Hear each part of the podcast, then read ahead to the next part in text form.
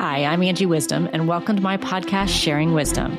I'm an author and a keynote speaker and a master certified coach. And for the past 25 years, I've sat across the table from fascinating people, helping them break through their obstacles to achieve success in their life and business. The one thing I've learned and believe to this day is that you are capable capable of change, capable of greatness, capable of anything you're willing to get serious about. And I want to help you get there.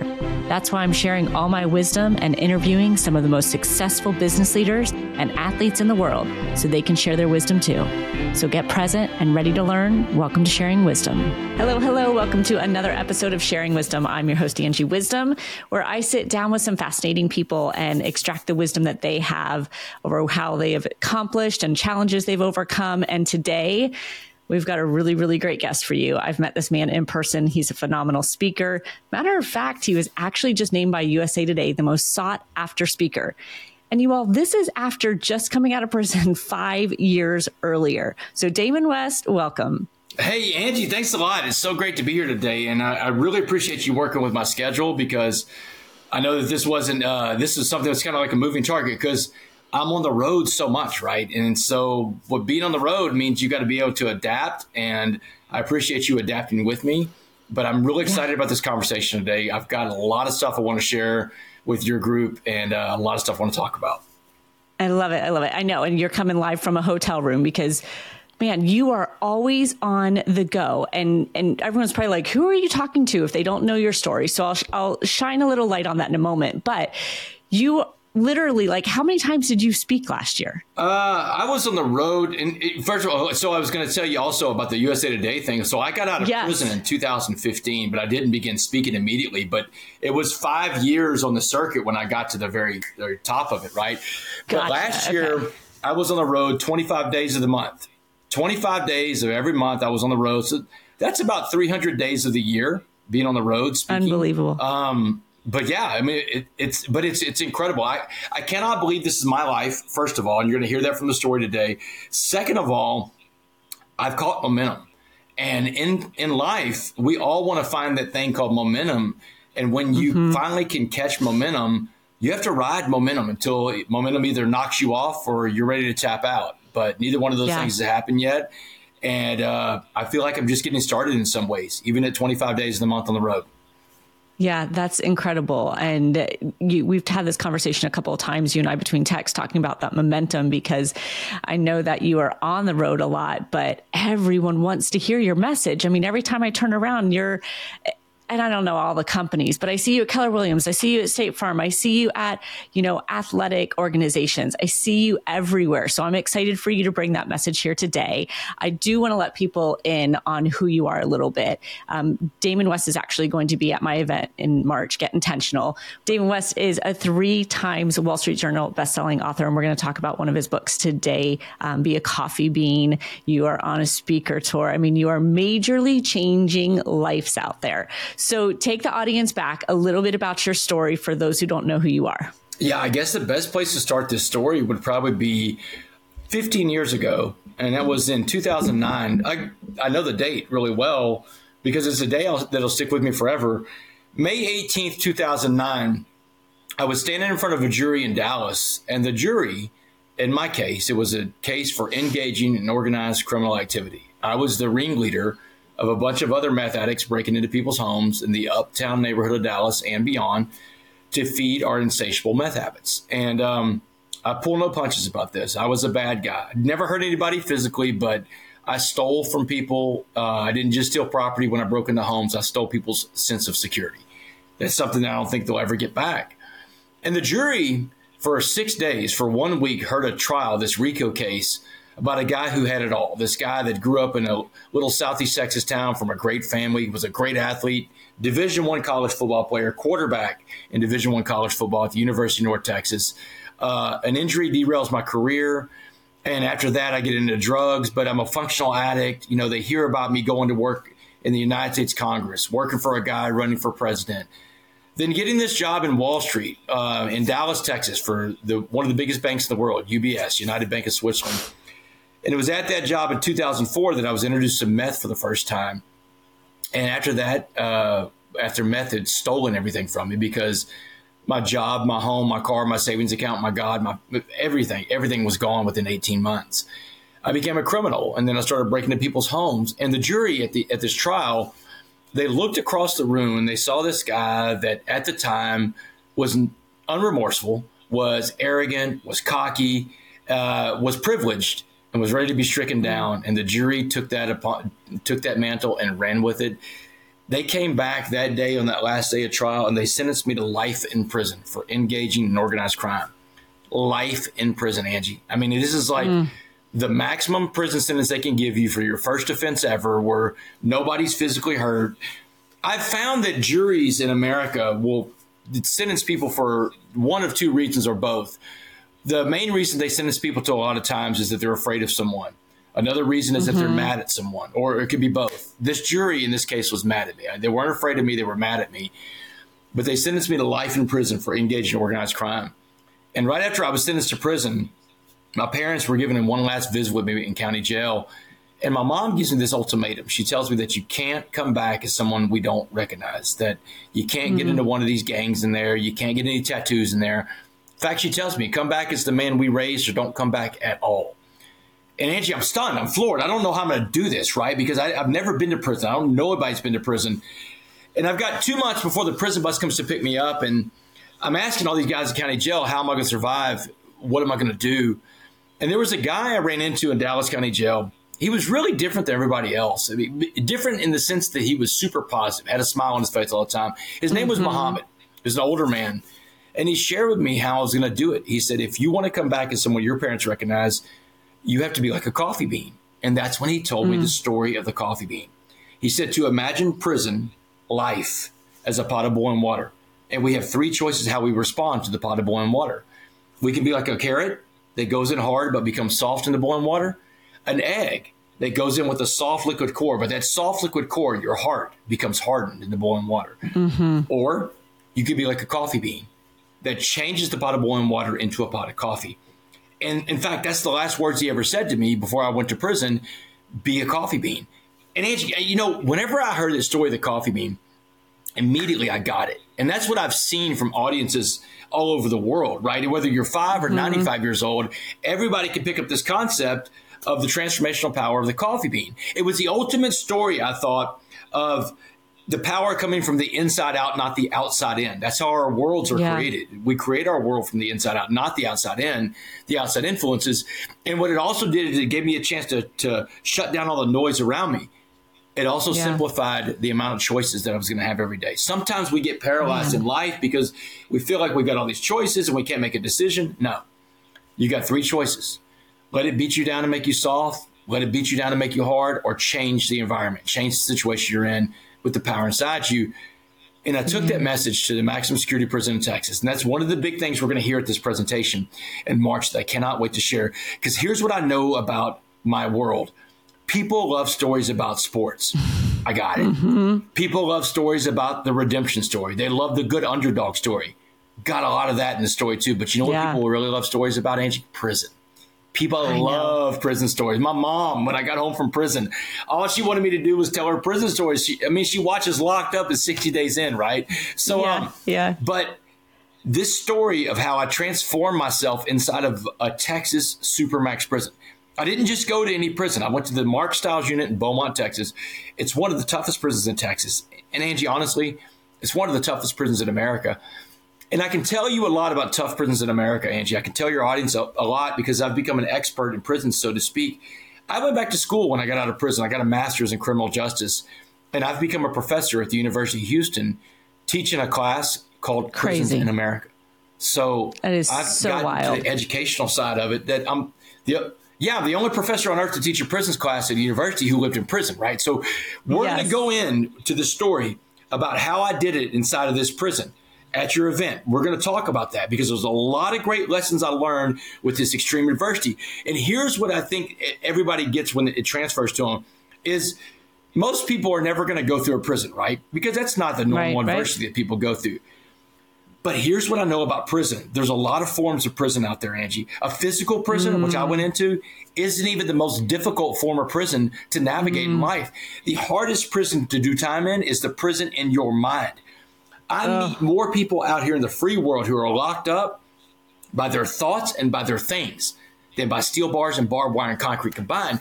And that's what I want to do. I want to free people from that prison of your mind because once we're freed from that and then we're working and we're living in the solution, that's when the big things start happening in life. And yeah. and that's what I found in my own life too, Angie. Whenever I got out, uh, the parole board came to see me in 2015. It was seven years into my prison sentence.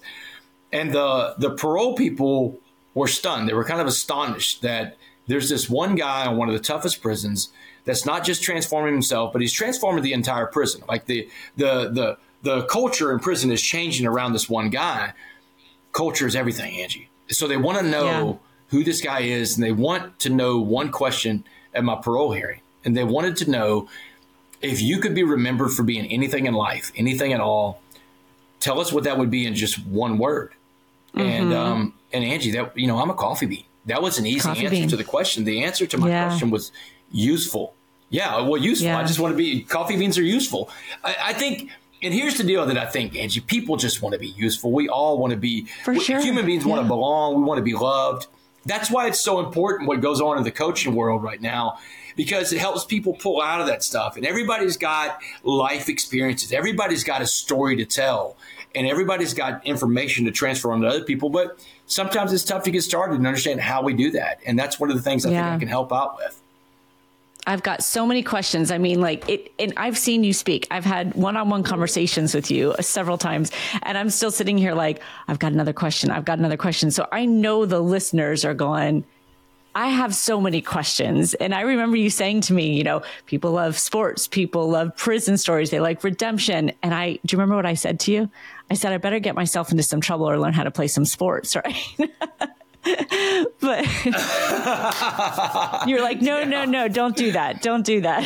that's not, that's not the way. That's not the way. Yeah. You don't want to go. If, if it were that easy, there's a lot of people that get out of prison every year. And not many of them are out of the speaker circuit. And so I would say that's probably sure. not the easiest path to get to. It was hard. Yes. Hey, and that's another lesson. Like we're going to talk about this at your, at your yeah. event is this like, you know, whatever it is you do in life, you've got to create relationships, Angie. And that's relationships mm-hmm. are everything. And sometimes in life, let's talk about, we're talking about people that work in sales right now. Let's just use yeah. sales for example. You've got to make a relationship with the person across from you, this potential client, this relationship you want to build. And that person across from you, they may have a negative taste in their mouth about someone that works in sales. And it may be someone that worked in the same company you worked for that used to wear your logo that is no longer there, but burned that bridge to the ground with the last relationship. It may just mm-hmm. be someone that works in your industry, maybe not in your industry at all. Maybe they just think all salespeople are just alike and they don't like salespeople. But here's the deal you've got to close that gap. You've got to start from a place of less than zero to get to a place where you can b- begin to build a relationship. I get it. I'm an ex con. You think people are just dying to hang out with an ex con? You think corporate America and Fortune 100s were just opening their arms saying, come on in here, ex con, and share your story with us? No, yeah. man, it took years years and so many no's to get to where I am right now. Right now, I'm in Phoenix, and I've, I've got the last presentation today with a company called Stryker, the biggest medical mm-hmm. device company in the world. Right? Yep. They've got twenty thousand salespeople, over twenty divisions, and they finally hired me out to go speak to all their different sales divisions. It took years to form this relationship. Mm-hmm. I had mm-hmm. so many doors slammed in my face because every ex-con that's come before me, think about the interactions, then think about the mindset people have in ex- ex-con. Most sure. people's interaction is negative with an ex-con, but I've had to show that I'm different, and this is me, that's them. And that sometimes it takes years, but you got to stick with your your brand. 100%. Um, I want to ask you a couple questions, a lot of questions here. First of all, prison questions. When you're telling the beginning of this story and you're like, I'm in the, you know, courtroom and this jury's looking at me going, you know, he's entitled, he's, you know, arrogant, all of this. Were you feeling that at the moment or you're saying they're making that judgment? The, the, this, is a great, this is a great question because I can specifically answer your question with something that yeah. was an observation from the moment. In fact, in my, my okay. autobiography is called The Change Agent. And yep. uh, it's my favorite of all my books. The Change Agent tells the whole story, right? But the lead juror, the, the jury foreman, uh, is a younger Hispanic guy. And this guy, he is looking at me for six days. And it's just, mm-hmm. he stared at me the entire trial. And the look coming out of this guy is just this loathing discontent. It's coming out of his pores. I can feel it. And it's not me mm-hmm. making an assumption on how he feels about me. I mean, he's it's just a frown on his face, just looking at me like, and I and I get the feeling of what he's because as the evidence keeps coming out more and more, and the stories about, hey, you know, this guy had it all. I mean, it's just like, yeah, I could feel it from that guy. You know, I could feel the jury for, and he wasn't wrong. It's like, right. you had it all, man. And how did you end up over there sitting at that table? And I'm over here in this box because I'm I get the power now to make a determination on you. And and that's the thing. I mean, I've given up my I've given up the power to someone else, but the choices I made. And sometimes in life, mm-hmm. that's what we do. Actions have consequences. I started feeling it that day from that that that week from the mm-hmm. jury foreman. And um, when they sent the sentence out, you know, it confirmed what I was thinking. Man, it, they mm-hmm. hated me. The jury hated me, yeah. and, and that's cool because I gave them every reason to hate me. Yeah, and you know, you, then you mentioned like the conversation you had with your mom. In that moment, what did you feel as you knew you were going on to this next journey? Uh, shock because of the life sentence. Um, yeah, still was like registering that. It happened five minutes before we had this conversation. It was right outside the courtroom. Mm-hmm. Um, fear, fear mm-hmm. more than anything. Fear of the unknown. Right? We fear yeah. what we don't know, and Here's what I know about fear. Fear fear isn't real, Angie. I know that now. Mm-hmm. I know mm-hmm. that fear isn't real, but danger is real. You have to mm-hmm. you have to respect danger. Fear is what you feel. It's emotion you feel. It's a feeling you get in the situation you're in. So I didn't understand all that about fear, but the only thing I felt at that time was fear fear of this unknown. You know, I'm going to prison. I'm going, and everybody in county jails told me before that if you get a life sentence, you get segregated out and you live with lifers. It's the toughest part of prison. And I just went into a courtroom and walked out with a life sentence. And all these conversations are coming back to me, and, and I'm scared to death, Angie. That's that's the main mm-hmm. thing. Fear. Yeah, and you talk, I remember you said something that I absolutely loved. You know, in some of those dark moments when you were in prison, you had a conversation, um, and you'll have to say again who it was with that you had this. But you mentioned about how you were worried. And there was a conversation around, well, you can pray or you can worry, but you can't do both. Yeah. So it was, um, this is six weeks into prison. This is after I've left county jail. I've gone to prison and I'm fighting for my life at this point, six weeks in. And um, so it was on a Friday. I remember I got jumped and uh, I got I got beat up pretty bad, and and I, I, was fighting back. I was surviving at that point, but I'm at the point where I'm losing. I've lost hope, and that's really what mm-hmm. life is about: hope. And prisons are so dangerous because there is no hope inside of prisons. It's like the movie Shawshank. We'll talk about that at the mm-hmm. presentation in March. Shawshank is about the it's about hope. It depends on whose eyes you watch it through if you watch it through Andy Dufresne's eyes, Andy had hope. Red had none. So it's really Red's story about redemption. Mm-hmm. Um, but six weeks into prison, the hope is gone. They've beat it out of me on that Friday. Saturday morning, I get up and I've got this this plan. I'm going to go to church that Saturday morning, go down to the chapel. I'm going to go to one last church service, and I'm coming back to my cell. And when my roommate goes to when my cellmate goes to rec, I'm going to hang myself off of his top bunk. I've got it all planned mm. out. I'm killing myself six weeks into prison. So I'm at this church service, right? There's 200 inmates in this chapel, and I'm just kind of staring ahead, you know, just blankly at, at, the guy doing the sermon. And I get a tap on my shoulder, and it's this little uh, volunteer chaplain lady, Miss D. Miss D was like 84 years old, mm, little bitty lady. Yeah. Um, she taps me on the shoulder. She's like, Mr. West, I need you to come in my office. Did you come with me? I got to talk to you.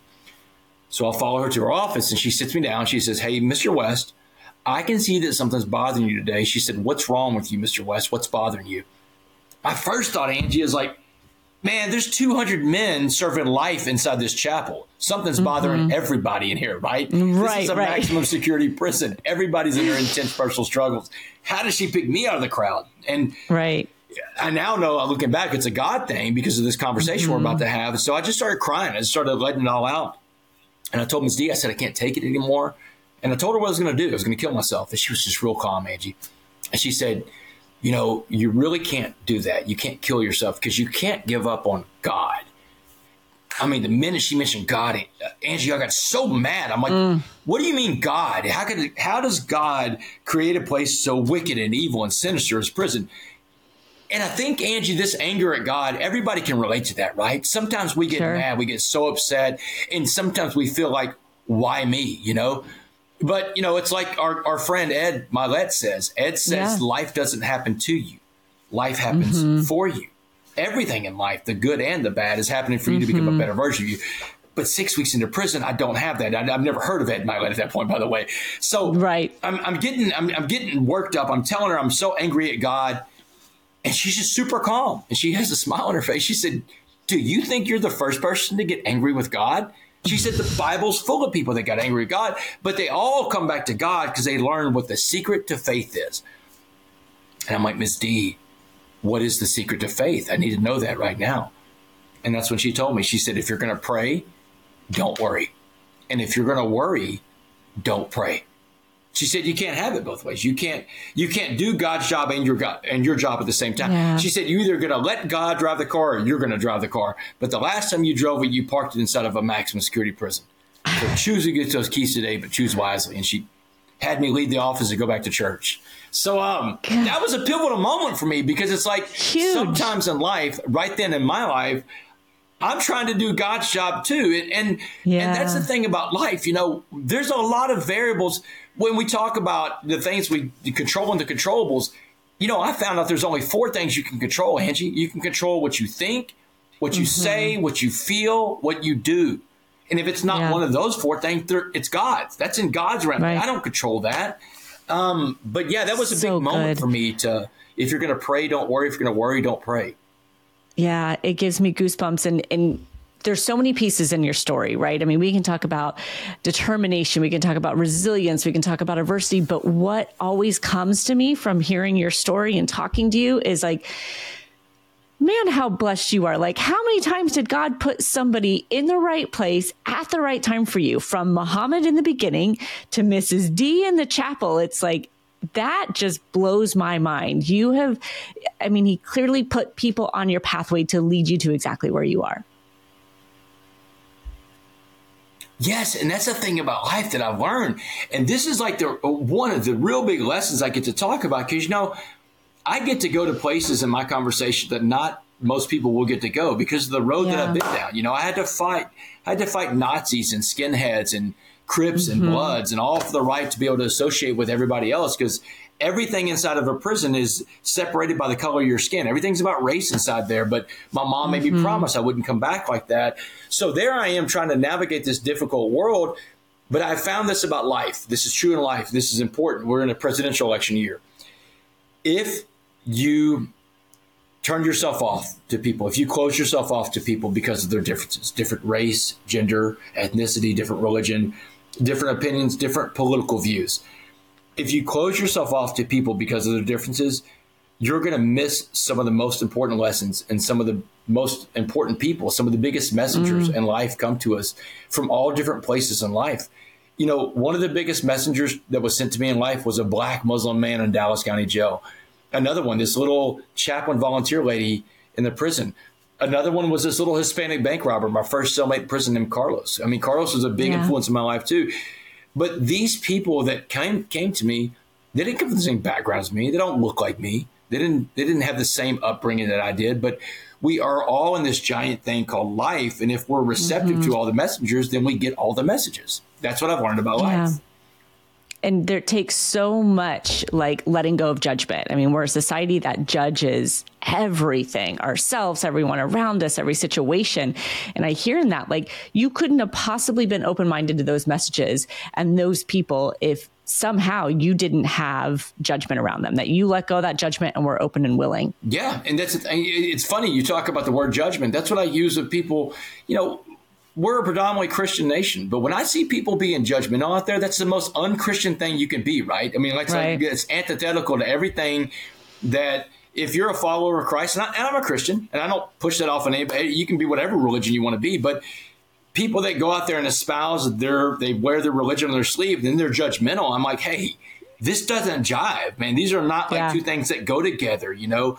Being judgmental in fact, I have found I've read every religious book in the world. Really, the the the Quran, the Bhagavad Gita, the Torah, the Bible. I've, I've read them all, but nowhere in there do I see judgment being part of the tenets of faith, right? And so, mm-hmm. people of faith need to understand that if you're going to practice your faith and wear it on your sleeve, judgment is not one of those things. In fact, forgiving yeah. and being helpful and, and, you know, opening yourself up to other people, those are really the tenets of most faiths that I read about. 100%. Um, I want to ha- I want to ask you about something that has been with me since I heard you speak, and also since I read your book. And it's come to come to me that like when you have somebody who has major adversity in their life, right? Like you talk about the change agent, talk about your story of redemption, like you have it. And there's a lot of people out there who have other experiences, but that are so major. You know, maybe you could say it's rock bottom, but the adversity is so big.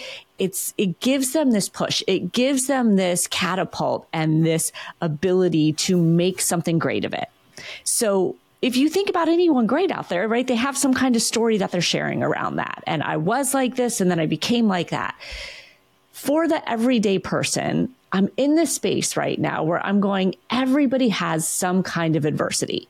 And you have to be able to figure out what that adversity was in your life in order to use it to create change and opportunity. What do you think about that?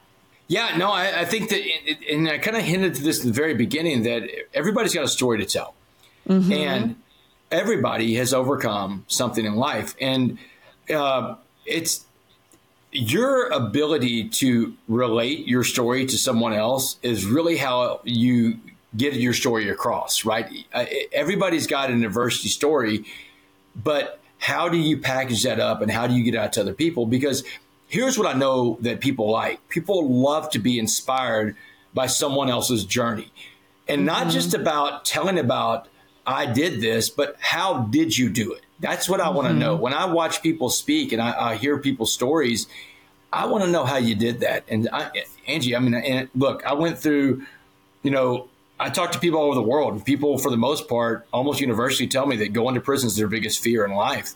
Mm. I'm inspired by average, everyday people that I see that I follow. I'm inspired by you. I'm inspired by a lot of other people out there that have never gone into a prison. They don't know what the inside of a prison looks like.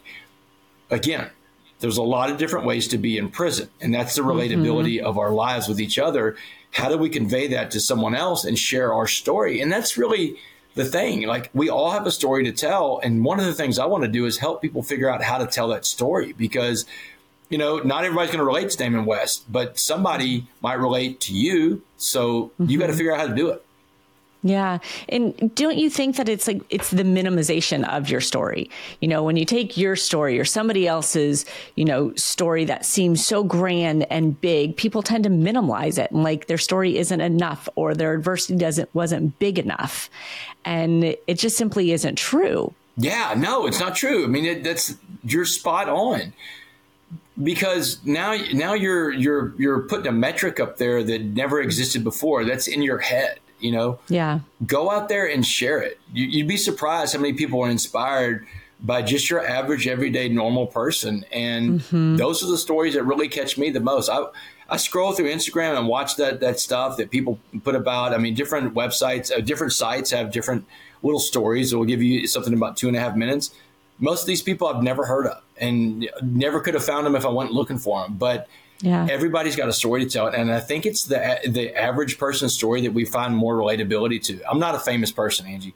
People, you know, I think less than one percent of one percent of America even knows who I am, and I think that's refreshing to a lot of people. Right? They come in a room, they meet this guy, it's got this story, but everybody's got the story. We just got to figure out how to tell our stories.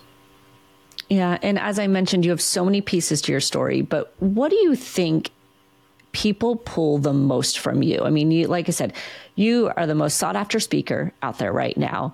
You are gracing, you know, the stages of multiple companies, sometimes in a single day. So, what is it that people are really taking away and using? Hope. Hope.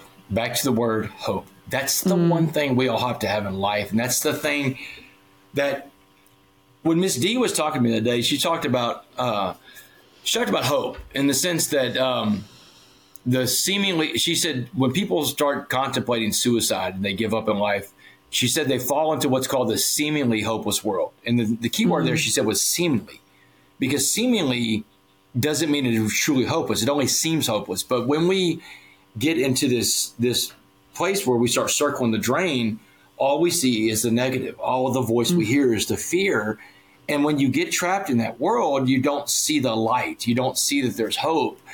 And that's what I think my story brings to people. It's hope. Um, mm-hmm. and, and for some people, it's different characters in my story. People draw hope from my role and my journey and my story. There's a lot of people that draw hope from my mother's role in the story. You know, my mother, yeah. who never gave up on her son, who she came to visit me over 150 times while I was in prison.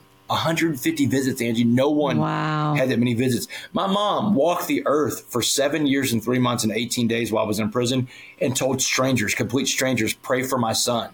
Um, wow. Um, I still run into people eight years out of prison that will tell me in the area where we live in Southeast Texas, your mother had me praying for you while you were in prison. People I don't know, people that they don't even know my mom, but she would just tell everybody she ran into, pray for my, my son. Mm. But it's that hope story because here's what I know that addiction affects every person in this country, one way or another, Angie. Either mm-hmm, you're the, mm-hmm. the addict, the victim of an addict, the friend of an addict, the family member of an addict or you may just pay you may just be a taxpayer paying into an overburdened criminal justice system that has no idea how to, how to handle the disease of addiction but addiction plays a big role in my it plays the front role of my story right this guy how does mm-hmm. this guy that had it all fall from grace so spectacularly but it's addiction and when you see someone overcome an addiction story find a program recovery and apply those rules of the program to live a normal life that gives people hope. Maybe they're the addict, yeah. but maybe they have a family member that's an addict. People come up to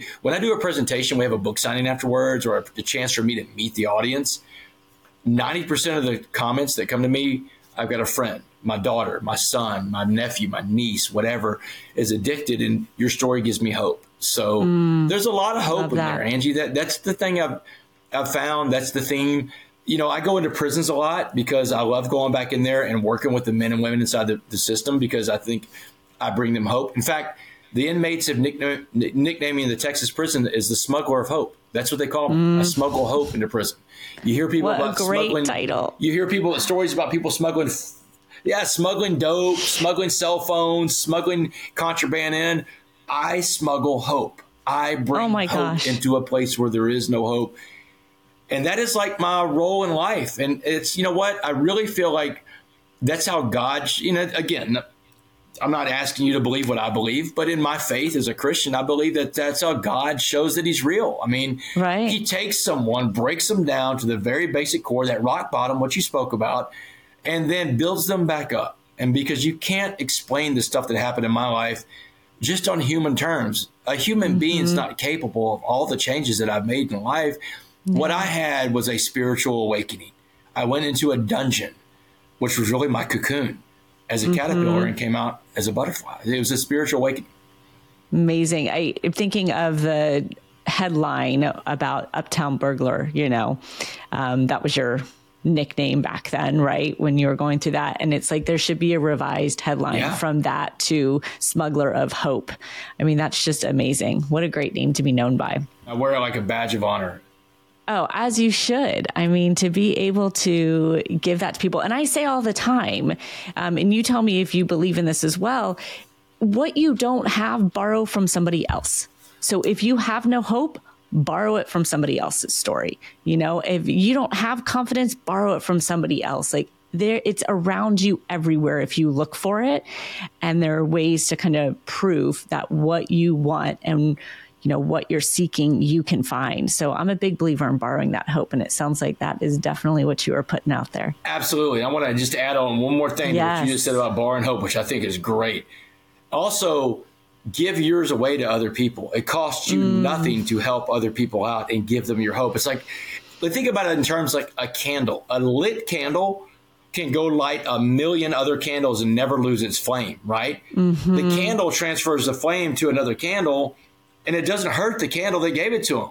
You know, give your flame to other people. Transfer that to as many. Other, it doesn't take anything away from your flame. More of the pie for someone else doesn't mean less of the pie for you. You know, give that stuff yeah. away. Give out your hope. Mm. I love that. That's a that's a great takeaway right there. Be thinking about how can you give out that hope. One of the things that I I wish we had time to get into, but we don't. But I'm going to kind of do a little, um, you know, foreshadowing of what's to come at the event is really understanding how in the world you went from coming out of prison to sharing your story and being the most sought after speaker. And I mean, we've had conversations about this, right? Like, there's a lot of people out there who do have a message to share and they're trying every day to get it out there and they're going, how in the heck do I get on a stage? How do I get companies to want to hear my story? And my gosh, you are the person to ask. So for those of you who are really wondering, like, how does he do it? I'm going to be doing a special Q&A with Damon at the event, digging into, you know, his tips and tricks and the process and, and the pushing that he's had to do to really get him to this place where he's the most sought after speaker. And he's on the road 25 times at uh, 25 days out of the month speaking. So any, you know, anything you want to share around that, Damon? Yeah, no, first of all, like, I'm so stoked that you allowed me to like do this because I'm creating a masterclass for speaking. And that's something mm. I'm going to charge for because that's something yeah. that's like what I've been able to do. I know is like there's so many people out there. I get hit up all the time. So I, you know, Jon Gordon was like, you got to create a video series about this because you've navigated faster than anybody probably ever has. Mm-hmm. And I, I had help along the way, but you're allowing me to go out there and give this masterclass away for free to kind of like give it a test run at this yes. at your event. So I'm grateful for that. I'm going to share everything that I can put into a, a, an hour conversation if we want to have an hour, however long yeah. you want to talk. How I did it because there's so many different things that I've learned and, and things that I've learned that, that that were mistakes. So you don't have to make the mistakes because I've already made them. But I've got a lot to share on this, Angie. I mean, like like and it's true. It's crazy. It's like, how does someone navigate that world? I walk out of a prison in 2015, 2019 uh, have one of the biggest selling books of the year called The Coffee Bean. Mm-hmm. And then the world becomes this giant pot of boiling water, and the message becomes more relevant. But but now at this point in 2024, it's everywhere. And and and like I said, less than one percent of one percent of America even knows who I am. Think about that on the terms of the scale that I'm speaking, and Man. nobody really knows who I am still. I've got a lot more runway to go, but I've got a lot of information to share. And, and if, if y'all will come to me to this event and, and bring your questions, ask me your questions, let me help you get down that road. Because when I got out of prison, there wasn't a road. There was just a forest full of trees. But now there's a, a super highway going through that forest. Come with me on the highway. That's what I want your people to do. After my presentation's over, let's have this Q&A and let me share everything I've got inside my brain. I love it. Absolutely love it. And it's so true. It's like, you know, to learn from somebody who has already done it this is the shortcut, you all, you know, and it's something that I've learned most recently, I can say over the last, you know, year or so, is that don't do it alone. You know, when you try to do it alone, yes, you may eventually get there, but it's a heck of a lot harder. It takes a lot longer. And I have learned to tap in and connect and rely on people like you who are so generous and, and willing to share this information. Um, I remember asking Ed Mylett on a plane ride home from the event where we met, like, I am trying to get on more stages. You know, how do I do that? And he was like, get on, you know, 50 podcasts this year. Like do that first and be known. So it's like you can get these little snippets, but to have someone like you your undivided attention and to really just hammer you with the questions about how to do it is just going to be absolutely amazing. So I'm so excited about it. I'm excited too. I can't wait to share it. I've never shared all this stuff with anybody in one spot either. So this is like, it's a first for me. I've never yes. talked about doing this on a podcast. This is a first for me.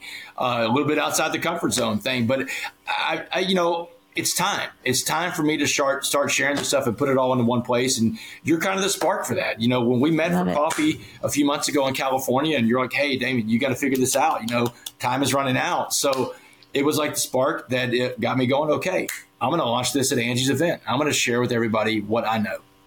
I love it. And something tells me you're used to being uncomfortable. Yeah, I, I grow more in, in those moments than any other moment. You know, growth takes place outside your comfort zone.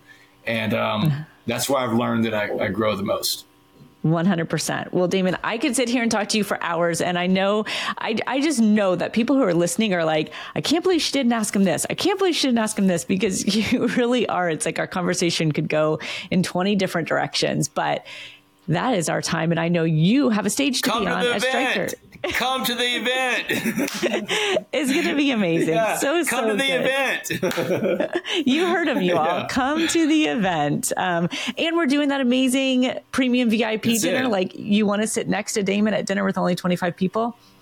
Get your ticket and come join them for dinner. We got uh, VIP lunch, all sorts of good stuff. But thank you, thank you for sharing your message of hope today. I'm so grateful for you and our relationship and having you on this podcast and having you on the event March. Thank you so much. Thanks, Angie. I cannot wait. Thank you for the opportunity to share with your audience and your group and your people. It's really, truly a gift. So thank you very much. I'll see you in March. See you in March. Thanks for tuning in to another episode of Sharing Wisdom, you all. Um, if you know someone who needs this message of hope, resilience, overcoming adversity, faith, all these good tidbits that were in there today, share this podcast with them. Be the spreader of hope for somebody else today. Love for you to leave a comment, like the podcast. It all does so much. And if you are interested in meeting Damon in person, coming to the event, learning more about speaking and how to get that going for yourselves, join us March 9th at Get Intentional in Orange County. In the show notes, we'll have a link for you to get your tickets there. As always, get out there, be present, and be non negotiable about what you want in your life.